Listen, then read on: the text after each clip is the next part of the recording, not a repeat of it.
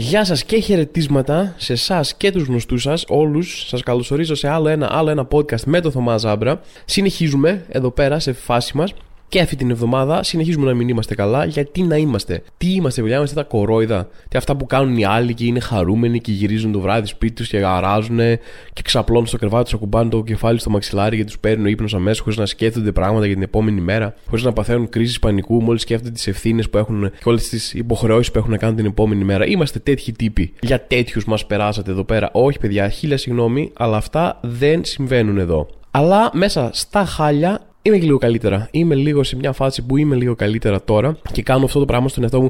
Δεν είμαι έτοιμος να είμαι καλά. Είναι αυτό το προπαρασκευαστικό στάδιο του ετοιμάζομαι να είμαι καλά κάπου λίγες μέρες μετά, ρε παιδί μου, το αναγνωρίζω ότι έρχεται και τι κάνω αυτό εκεί που σε καταβάλει, ρε παιδί μου, καμιά φορά η όλη φάση της ζωής και είσαι, Πω, δεν μπορώ να κάνω τίποτα τώρα, δεν το έχω. Δεν θέλω καν να προσπαθήσω να κάνω κάτι. Τώρα είμαι στη φάση που λέω στον εαυτό μου, λοιπόν, πάμε, θα τα κάνω όλα. Όλα, όλα, αλλάζουν όλα τώρα. Όλα αλλάζουν τώρα. Το έχω. Δεν το έχω δεν θα αλλάξουν όλα τώρα σε, καμία, σε κανένα σύμπαν. Δεν δε, δε θα γίνει αυτό, ρε παιδί μου. Αυτό όλα αυτά είναι. Αλλά το ότι προσπαθώ να κάνω psych τον εαυτό μου, πάμε, σήκω, έλα, το έχουμε, ξέρω κτλ. Είναι ένα καλό σημάδι Πάμε παρακάτω. Ένιωσα, είχα στιγμές, ρε παιδί μου, αυτή την εβδομάδα που ένιωσα καλά. Ήμουνα, πήγαινα κάπου με τη μηχανή, δεν θυμάμαι καν που πήγαινα. Και όπως προχωρούσα στο δρόμο, ήμουν πάνω στη μηχανή μου και συνειδητοποιώ. Καμιά φορά γίνονται τα πράγματα όλα στη ζωή τόσο γρήγορα. Το ένα μετά το άλλο. Δηλαδή με το που μπαίνει στην ήλικη ζωή και σε βαράει η φάση ότι πω από τώρα πρέπει να τρέχω συνέχεια να κάνω πράγματα, ξέρω απ' έξω το αφημί μου και μπλα μπλα μπλα και όλα αυτά. Οι υποχρεώσεις της ενήλικης ζωής, ρε παιδί μου, μπαίνεις σε ένα mood που γίνονται όλα το ένα μετά το άλλο και δεν σταματάς ποτέ να πεις Α, έκανα αυτό, έγινε αυτό το καλό.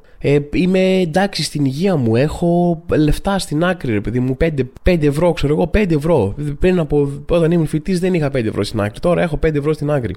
Πέτυχα αυτό, έκανα εκείνο, είναι καλά. Δηλαδή, απλά, απλά τα προσπερνάς. Και οι άνθρωποι είμαστε γενικά κουρδισμένοι να μας βαράνε πολύ περισσότερο τα αρνητικά. Τα αρνητικά τα προσέχεις, στέκεις, γκρινιάζει, να πιάνεις. Τα θετικά είναι εντάξει, έγινε τώρα αυτό και δεν χρειάζεται να κάτσουμε να, να το χαρούμε ή ένα τέτοιο. Και έχω μια τέτοια στιγμή, μια στιγμή νυφαλιότητα μέσα στη μέρα μου εκεί που προχωράω, είμαι με τη μηχανή, ρε παιδί μου, και ξαφνικά συνειδητοποιώ, Ωχ, είμαι πάνω στη μηχανή. Θα μου πείτε, φοβερή συνειδητοποίηση, Θωμάνε, αλλά ε, αυτό που εννοώ αυτό που εννοούσα, αυτό που σκέφτηκε το μυαλό μου είναι ότι ήθελες μηχανή μικρός. Δεν ήταν ένα από τα τέτοια. Τώρα σιγά το φοβερό όνειρο μου πεις να έχεις μηχανή, σιγά το, τον πύχη, τον πολύ ψηλό παιδί μου, αλλά ήθελες μια μηχανή κάποια στιγμή όταν ήσουν μικρός. Τώρα είσαι μεγάλος και πήρες μια μηχανή με τα δικά σου λεφτά. Είναι ένα ωραίο πράγμα αυτό. Είναι ένα ωραίο πράγμα να σημαίνει. Και προσπαθώ να κάνω ξέρεις, εκτίμηση αυτά που έχεις και μπαίνω σε ένα μούτρο αυτό και χαίρομαι μόνος μου. Α, κοίταξε η μηχανή μου, την πήρα με τα λεφτά μου. Χα, μπράβο μου. Και νιώθω μια περίεργη αίσθηση εκτίμησης και χαράς ε, προς τον εαυτό μου και α μπράβο για αυτά που έχω καταφέρει και εκείνη τη στιγμή σταματάω στο φανάρι στην Καλλιρόης, στην Καλλιρόης στο νέο κόσμο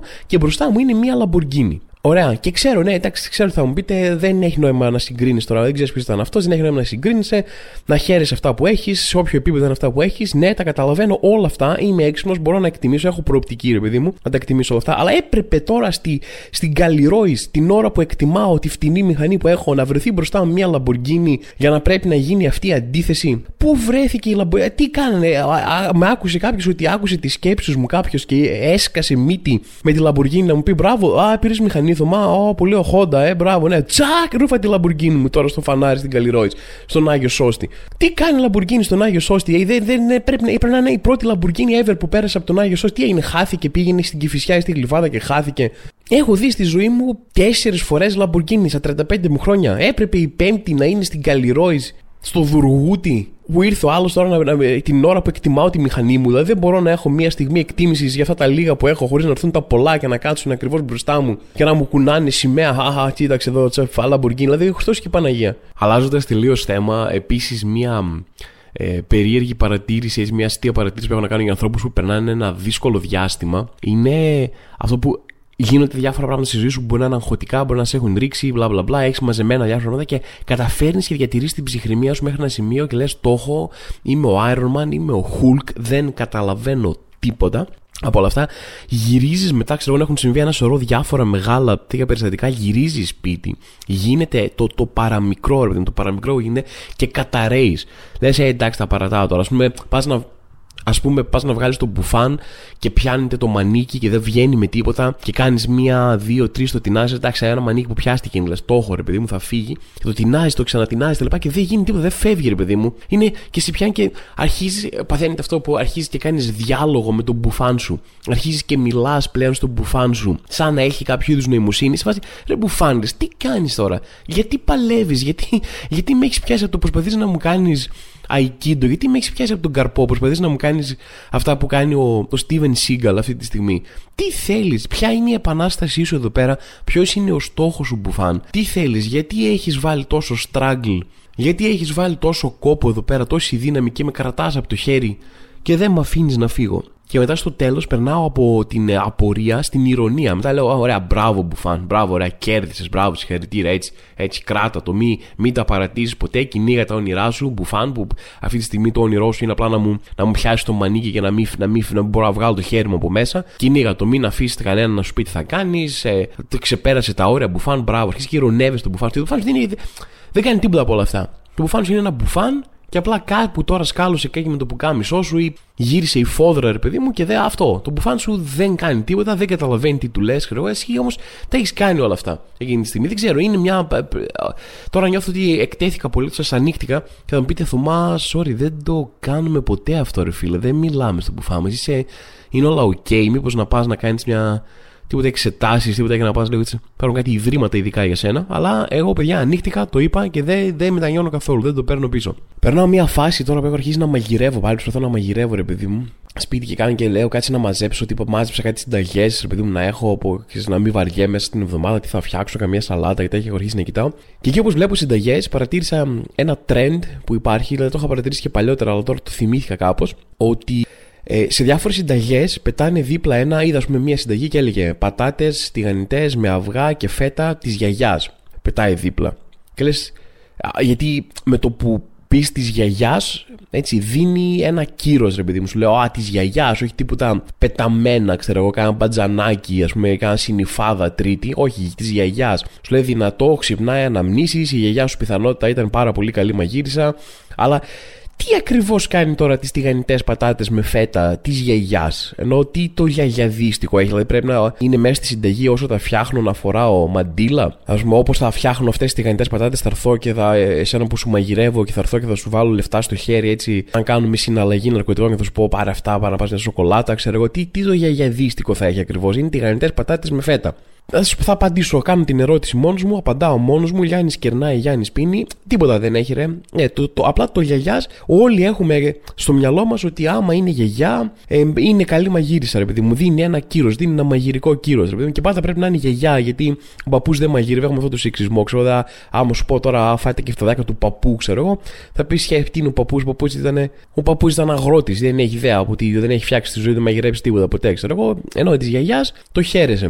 Γι' αυτό και εγώ πλέον τίποτα ρε. Δε, ό,τι και να φτιάχνω θα είναι της γιαγιάς. Θα πάω να φτιάχνω ένα σάντουιτς με ζαμπόν και κασέρι της γιαγιάς θα λέω. Α, θα λένε τι της γιαγιάς, τίποτα έτσι της γιαγιάς ξέρω. Δεν ξέρω ποια είναι. Θα φτιάξω σήμερα, ξέρω εγώ, τύπου ribeye steak με cross country γλυκοπατάτες sticks, ξέρω εγώ, της γιαγιάς θα πετάω δίπλα. Α, θα μου είναι από όπως όπως το έφτιαχνε η γιαγιά μου και εμένα στο χωριό. Κάθε πρωί ξυπνούσε, έβαζε το ribeye και τις γλυκοπατάτες. Πολύ ωραίο γιαγιαδίστικο φαγητό, έτσι. Μπράβο, μπράβο. Μου, μου ξύπνησες τώρα, θύμησες από παιδική ηλικία.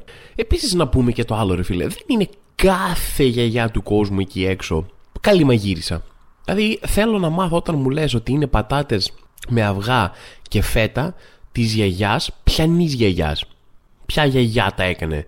Και θέλω να δω το βιογραφικό της. Θέλω να, να φάω μία πίτα από αυτή τη γιαγιά πρώτα και μετά να περάσουμε να δούμε αν, μπορεί να μου πει συνταγέ. Έτσι σκέφτομαι τη γιαγιάς, εγώ δεν ξέρω. Ένα άλλο μεγάλο ζόρι που τραβάμε αυτή τη στιγμή σαν χώρα είναι ότι έρχεται κακοκαιρία, παιδιά. Έρχεται κακοκαιρία και έχει αρχίσει να γίνεται από τα αγαπημένα μου πράγματα, από τα αγαπημένα μου θέματα σε αυτό εδώ πέρα το podcast, ο καιρός. Δηλαδή, έχουμε, θεωμά, θυμάστε πολύ παλιά που έλεγαν κάτι θερμά κύματα αέρα και μια ανάλυση που έχω διαβάσει τώρα ένα-δύο χρόνια πίσω. Αν θυμάστε, μια-δύο εβδομάδες πριν ήταν ο άλλος ο τύπος ο λυρικός που πήγαινε για τον Νόμπελ λογοτεχνίας με τα ποτάμια αέρα. Πάω πάλι εγώ να διαβάσω ένα δελτίο καιρού και δεν το κάνω, δεν το κάνω επίτηδες. Δεν ψάχνω να βρω λαβράκι. Δηλαδή, δεν είναι όταν διαβάζω τις ειδήσεις, λέω κάτσε να βρω κάτι σεξι, κάτι ωραίο, κάτι που να αφορά πολύ κόσμο. Α, να ανοίξω το, το δελτίο καιρού με το Σάκη Αρναούτογλου εδώ πέρα που θα. Τα clickbait θα έρχονται βροχή, ρε παιδί μου, θα γίνει χαμός. Ο κόσμος δεν θα μπορεί να διαχειριστεί τα πράγματα που θα σχολιάσω εγώ τώρα για τον καιρό. Το, δεν το κάνω επίτηδες. Δεν μπαίνω περιμένοντας τι θα διαβάσω κάθε φορά που ανοίγω ένα δελτίο καιρού. Μπαίνω τώρα, ας πούμε, ε, και λέει αλλάζει το σκηνικό καιρού σε περιοχές της χώρας.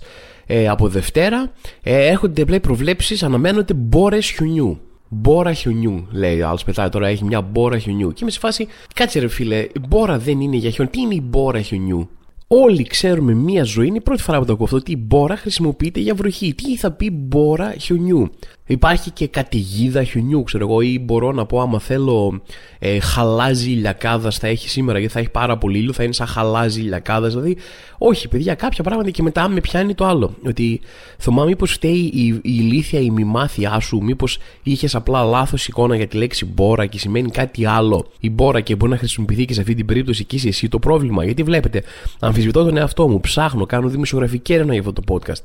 Δεν είμαι άντε, ξέρω εγώ, είπα ότι βλακία μου και πάμε παρακάτω. Οπότε τι κάνω, γκουγκλάρω τη λέξη μπόρα. Και σας διαβάζω εδώ πέρα τώρα. Λοιπόν, μπόρα μπόρα είναι τουριστικό. Όχι, λάθος αυτό, sorry. Ναι, μπόρα σκέτο. Λοιπόν, ακούστε. Ξαφνική και δυνατή βροχή που διαρκεί λίγο. Άγρια τροπική καλοκαιρινή. Ωραία. Β. Θύελλα, καταιγίδα. Μείναμε στη σπηλιά όσο κρατούσε, ξερνικό. Κρύφτηκε, το βρήκε μεγάλη, ωραία. Αυτά. Τέλος. Α, βάσανα και ταλαιπωρίες. Α, οκ, okay, κάπως μεταφορικά, ας πούμε, τύπου από μπόρες είχαμε, ας πούμε, μπλα μπλα μπλα. Τέλος πάντων, ωραία. Λοιπόν, εδώ πέρα, δυνατή βροχή, λοιπόν. Κύρια ερμηνεία από το λεξικό που διαβάζω εδώ πέρα είναι ξαφνική και δυνατή βροχή. Οπότε, boom. Σάκη Αρναούτογλου, λυπάμαι πάρα πολύ για λογαριασμό σου. Δεν είναι τίποτα οι μπόρες χιονιού. Όπως δεν είναι τίποτα οι συννεφιές αέρα. Όπως δεν είναι τίποτα το μπουρίνι ήλιου Όπως δεν είναι τίποτα η καταιγίδα χιονιού, έτσι δεν σημαίνει τίποτα. Μπόρε χιονιού, μην ακούτε, τρέξτε μακριά. Και να ήταν ελάχιστα, θα μου πεις τώρα ένα μικρό πράγμα, άντε μπόρα είναι θύλες, καταιγίδες και εγώ λες χιόνι, καταλαβαίνει ο άλλος τι εννοείς. Έτσι, ένα περίπου το βγάζεις. Καταλαβαίνεις το βαθύτερο νόημα της μπόρας χιονιού. Τι γίνεται όμως παρακάτω στο ίδιο άρθρο; Λέει παρακάτω, από την πλευρά του ο άλλος μετεωρολόγος τώρα εδώ πέρα, φύγαμε από τον Αρναούτογλου, ο μετεωρολόγος Γιώργος Τσάστρα Φίλια με το πιο περίεργο επίθετο των εποχών τέλος πάντων, κάνει λόγο για, κάνει λόγο για παντουρκικό χιονιά. Παντουρκικό χιονιάς λέει θα επηρεάσει και λέω, παιδιά, όχι, sorry. Τραβάω μια γραμμή εδώ σαν Θωμάς δεν ξέρω τι είδους ρατσιστική μετρολογία είναι αυτή. Τι είναι ο παντουρκικός χιονιάς; Όχι, παιδιά, δεν.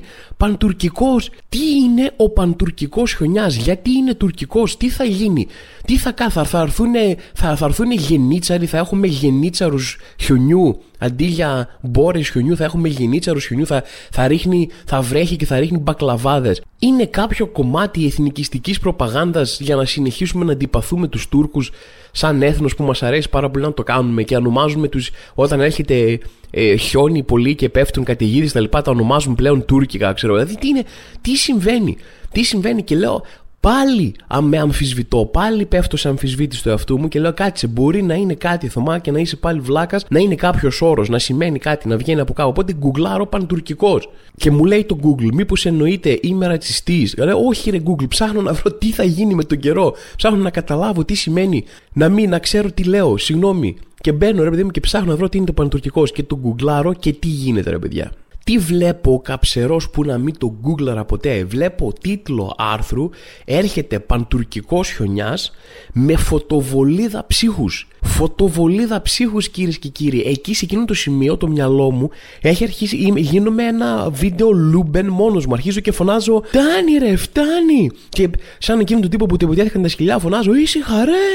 Δεν μπορώ, δεν το δέχεται το μυαλό μου ρε φίλε. Δεν το δέχεται το μυαλό μου το φωτοβολίδα ψύχους. Τι είναι η φωτοβολίδα ψύχους; Τι στο διάολο είναι η φωτοβολίδα ψύχους και τι είναι η στρακαστρούκα θερμότητας και τι είναι το βαρελό το βροχής, τι συμβαίνει; Έχουν, έχω αρχίσει να πιστεύω ότι παίζει η Εθνική Μετεωρολογική Υπηρεσία να, να ακούει τα podcast μου, να είναι σε φάση έτσι είσαι Θωμά, ξέρω, κοροϊδεύεις. Καθόμαστε και κάναμε τη δουλειά μας εδώ πέρα και εσύ κοροϊδεύεις Έχεις πάρει το μικροφωνάκι σου εκεί πέρα στο γραφείο σου και κοροϊδεύεις μετεωρολόγου. Τρελάνε τον ρε. Λέ, βάλε, βάζουν στοιχήματα μεταξύ τους. Πείτε ό,τι να είναι, ό,τι σας κατέβει. Αρχίστε να λέτε για παντούρκικους χιονιάδες και για πανμογγολικούς χιονιάδες και για μπαγκύπριους χιονιάδες. Αρχίστε να λέτε για φωτοβολίδε ψύχους, για ποτάμια. Ε, ό,τι σας κατέβει, ρε. Ό,τι σας κατέβει. Πάμε να. Δεν θα βγάζει κανένας νόημα τι λέμε. Θα είμαστε σαν, σαν κείμενο του Βυζιεινού Πάμε να διαλύσουμε το Θωμά, να μην ξέρει τι να κάνει, να τρελαθεί τελείως. Και δεν ξέρω, τα έχουν καταφέρει. Έχουν φτάσει πολύ κοντά. Δεν θα αντέξω, δεν αντέχω άλλο ένα, άλλο ένα τέτοιο δελτίο καιρού. Δελτίο καιρού είναι, πες ρε φίλε, αύριο θα έχει τόσους βαθμούς, θα βρέξει, δεν θα βρέξει, θα φυσάει. Τέλος. Κυκλάκι, μισοφέγγαρο, ε, Κελσίου, Κέλβιν, φύγαμε. Τι είναι τα ποτάμια, αέρα και φωτοβολίδες ψύχους, τι προσπαθείτε, είναι, ο, προσπαθείτε να μπείτε σε πανελλήνιο διαγωνισμό λογοτεχνίας, να κερδίσετε δώρο, να σας εκδώσουμε το επόμενο σύγχρονο από τις εκδόσεις Μυστήριο. Τι είναι, τι είναι οι φωτοβολίδες ψύχους; Ο φίλος μου μεταρολόγο, αυτός ο Τσαστραφίλια που ανακάλυψε τον παντουρκικό χιονιά, γράφει κιόλας κάτι γιατί και διάβασα αναλυτικά το post που έκανε. Γιατί πλέον είναι, μιλάμε για influencer λύκοι παίζουν οι τέκοι, δεν κάθεται να ασχοληθούν τώρα να πάνε σε κάνα δελτίο και τέτοια. Αυτά κάθονται στο Instagram και τα γράφουν μόνο τους. Έχει ανεβάσει και μια φωτογραφία με τζάκια και τέτοια τύπου έρχεται κρύο. Κάνουν και το. Κάνετε κάνα share, like, subscribe στο κανάλι μου. Λέει ο Γιώργος Αστραφίλια και τι κάνει. Ε, γράφει όλο αυτό, επειδή μου, για τον μαντουρκικό χιονιά που έρχεται, μπλα μπλα μπλα. Και τελειώνει ότι παιδιά δεν ξέρουν, έχουμε ακόμα πολλές πληροφορίες για το τι ακριβώς θα γίνει. Δεν χρειάζεται να είστε στην τζίτα, έτσι, και δεν χρειάζεται να παραπληροφορήσετε από ειδήσεις και πληροφορίες που στερούνται επιστημονικού υπόβαθρου. Και λες, άσε μας ρε φίλε, εσύ δεν λες ε, παντουρκικός χρονιά είναι το, το επιστημονικό υπόβαθρο. Δηλαδή θα μας τρελάνεις τελείως. Δεν, δεν καταλαβαίνω, παιδιά, δεν καταλαβαίνω. Εγώ θυμάμαι το, τον καιρό πολύ διαφορετικά. Δεν ξέρω, είναι δικιά μου. Έχω αρχίσει να γυρνάω, έχω αρχίσει να γίνομαι παράξενος, δεν έχω ιδέα. Αλλά δεν είναι, δεν με βοηθάει, δεν καταλαβαίνω τι γίνεται. Δηλαδή το έρχεται παντουρκικός χιονιάς δεν μου προσφέρει τίποτα. Αν μου πεις έρχεται χιονιάς, το έχω. Αν μου πεις έρχεται παντουρκικός χιονιάς, παρόλο που έχει προσθέσει ένα ακόμα προσδιορισμό, εγώ χάθηκα, ρε.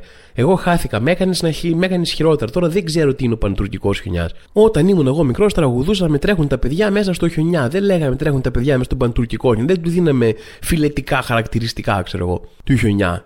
Ήτανε πιο φλου. Ήτανε nation fluid ο χιονιάς μας. Τώρα πρέπει, τώρα έχει γίνει πιο συγκεκριμένος. Έρχεται με διαβατήριο κανονικά. Δεν, δεν, δεν ξέρω τι να πω. Και σε αυτό το σημείο, παιδιά, θα αλλάξω τελείως θέμα, κλίμα. Θα πάμε σε κάτι που δεν, το, δεν μπορώ να το πιστέψω. Ακούστε τώρα πέρα τι παιχνίδι έπαιξε η μοίρα και η σύμπτωση. Είχα βρει κάπου μία είδηση. Ήταν κάπου σε ένα επαρχιώτικο μέρος, δεν θυμάμαι που κάπου προς τα πάνω βόρεια. Ήταν ένας τύπος, ρε παιδί μου, ήταν, είχε γίνει τοπική είδηση μεγάλη, ξέρω έγινε σούστρο. Γιατί τι έγινε, πήγε ένας τύπος, λέει στο νοσοκομείο, ο οποίος είχε στο πώς να το πω, το πω επιστημονικά, ξέρω εγώ, στον προκτό τους, στον κόλλο Ε, παρόλο που το έχουμε κάπως, υπάρχει μια κοινή συμφωνία που έχουμε κάνει ότι ο ιατρικός, ο πολύ ιατρικός ε, επαγγελματικός ψυχρός όρος για κάτι είναι καλύτερα, δηλαδή είναι καλύτερα να πεις πέος από το να πεις το άλλο, κατάλαβες.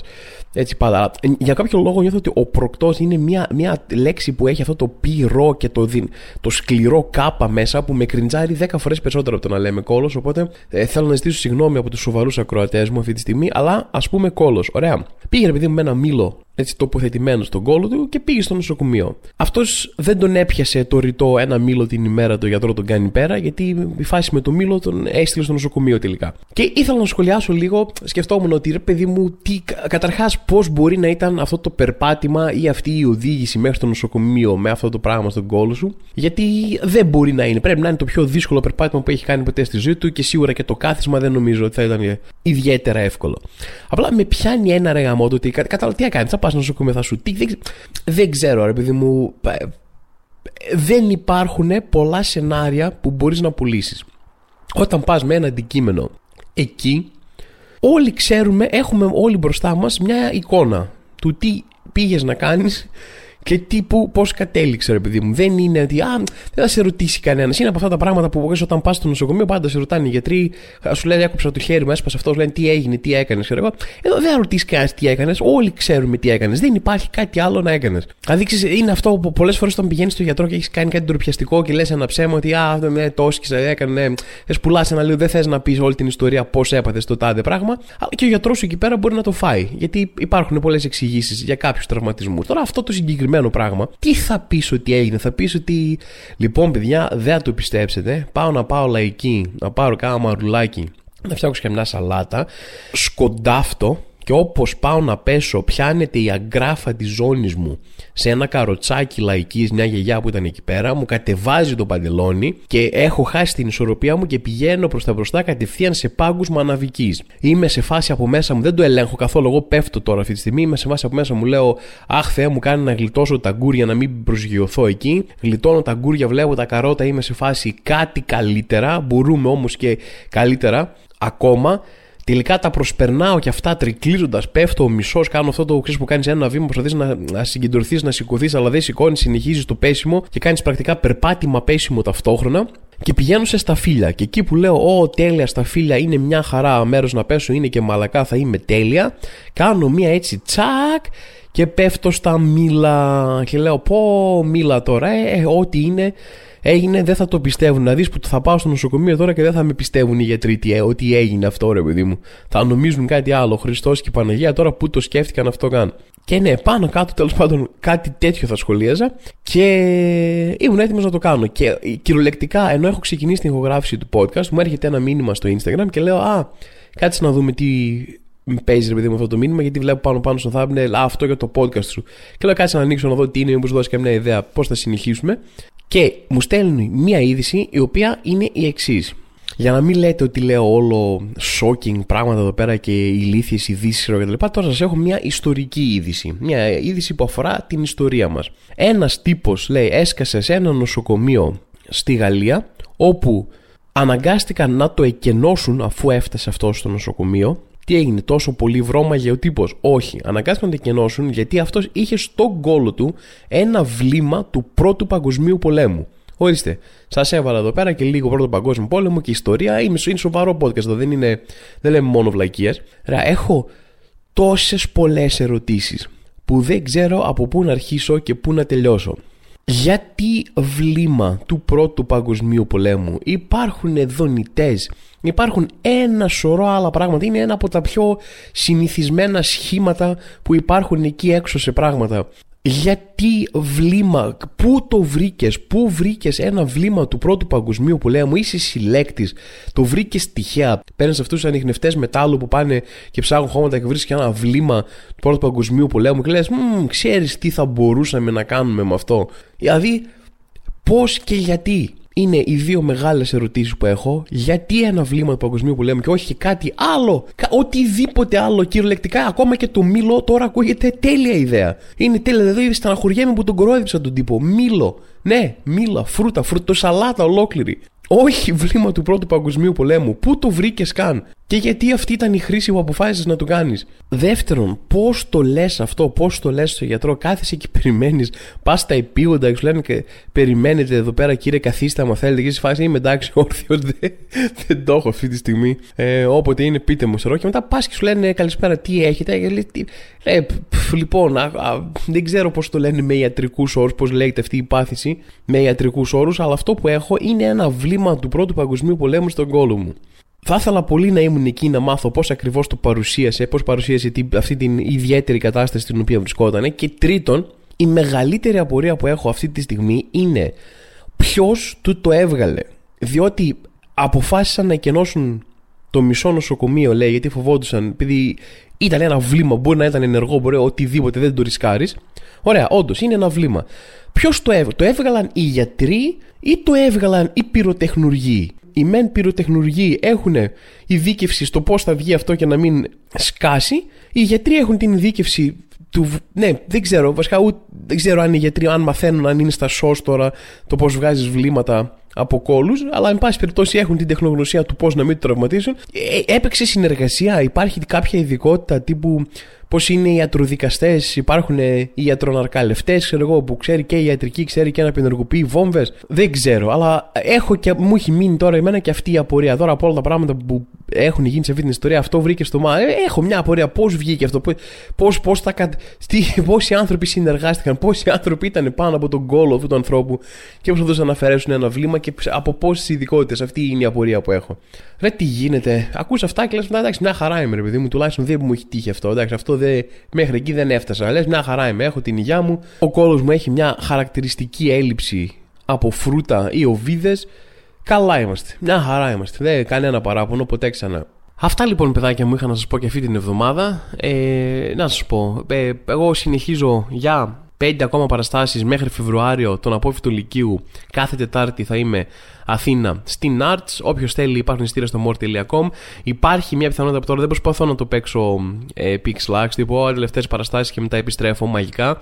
Σας το έχω πει από την αρχή της χρονιάς, όταν ανακοίνωσα αυτή την παράσταση, ότι υπάρχει μεγάλη πιθανότητα να συνεχιστεί και το Μάρτιο η παράσταση. Αλλά ακόμα ε, τρέχω με κάποια πράγματα του προγράμματός μου και θα πρέπει να δω αν μπορώ να είμαι ελεύθερος στις Τετάρτες για να συνεχίσω. Αν δεν, το χάσατε, παιδιά, τελείωσε. Άντε γεια Απόφοιτο Λυκείου, ίσως γίνει μια μεγάλη παράσταση για να βιντεοσκοπηθεί κάποια στιγμή. Αλλά σε γενικές γραμμές αυτό που πρέπει να κρατήσετε εσείς είναι ότι αν θέλετε να δείτε Απόφοιτο Λυκείου τώρα, που περνάει και την καλύτερη του φάση νομίζω ερμηνευτικά και κειμενικά, δηλαδή βρίσκεται στο peak της, είναι καλή περίοδος μέσα στο Φεβρουάριο. Κάντε τα σχεδιάκια σας και τα λέμε εκεί. Αυτά από μένα. Να είστε καλά, να είστε μια χαρά, να προσέχετε πάρα πολύ τις λαϊκές και τις οβίδες. Άμα σας τύχει, ξέρω εγώ, κάνετε μια παράκαμψη και πάτε λίγο παραδίπλα, γιατί ποτέ δεν ξέρετε τι γίνεται. Εγώ σας χαιρετώ, τα λέμε την επόμενη εβδομάδα. Ε, παιδιά, συγγνώμη, ένα τελευταίο. Το ξέρω ότι τελείωσε το podcast και σας αποχαιρέτησα ήδη και έπρεπε να είχα κλείσει τώρα και το, ότι φύγαμε από το προηγούμενο θέμα που συζητούσαμε. Αλλά τώρα, μόλις μου ήρθε λίγο πριν κλείσω την ηχογράφηση, μου ήρθε ο τύπος αυτός που πήγε με την οβίδα του Πρώτου Παγκοσμίου Πολέμου. He was living Ovida Loca. Λοιπόν, αυτό δεν, δεν άξιζε καν τον κόπο. Συγγνώμη, σας έφερα πίσω. Μπορείτε να συνεχίσετε να πάτε στις δουλειές σας. Γεια σας.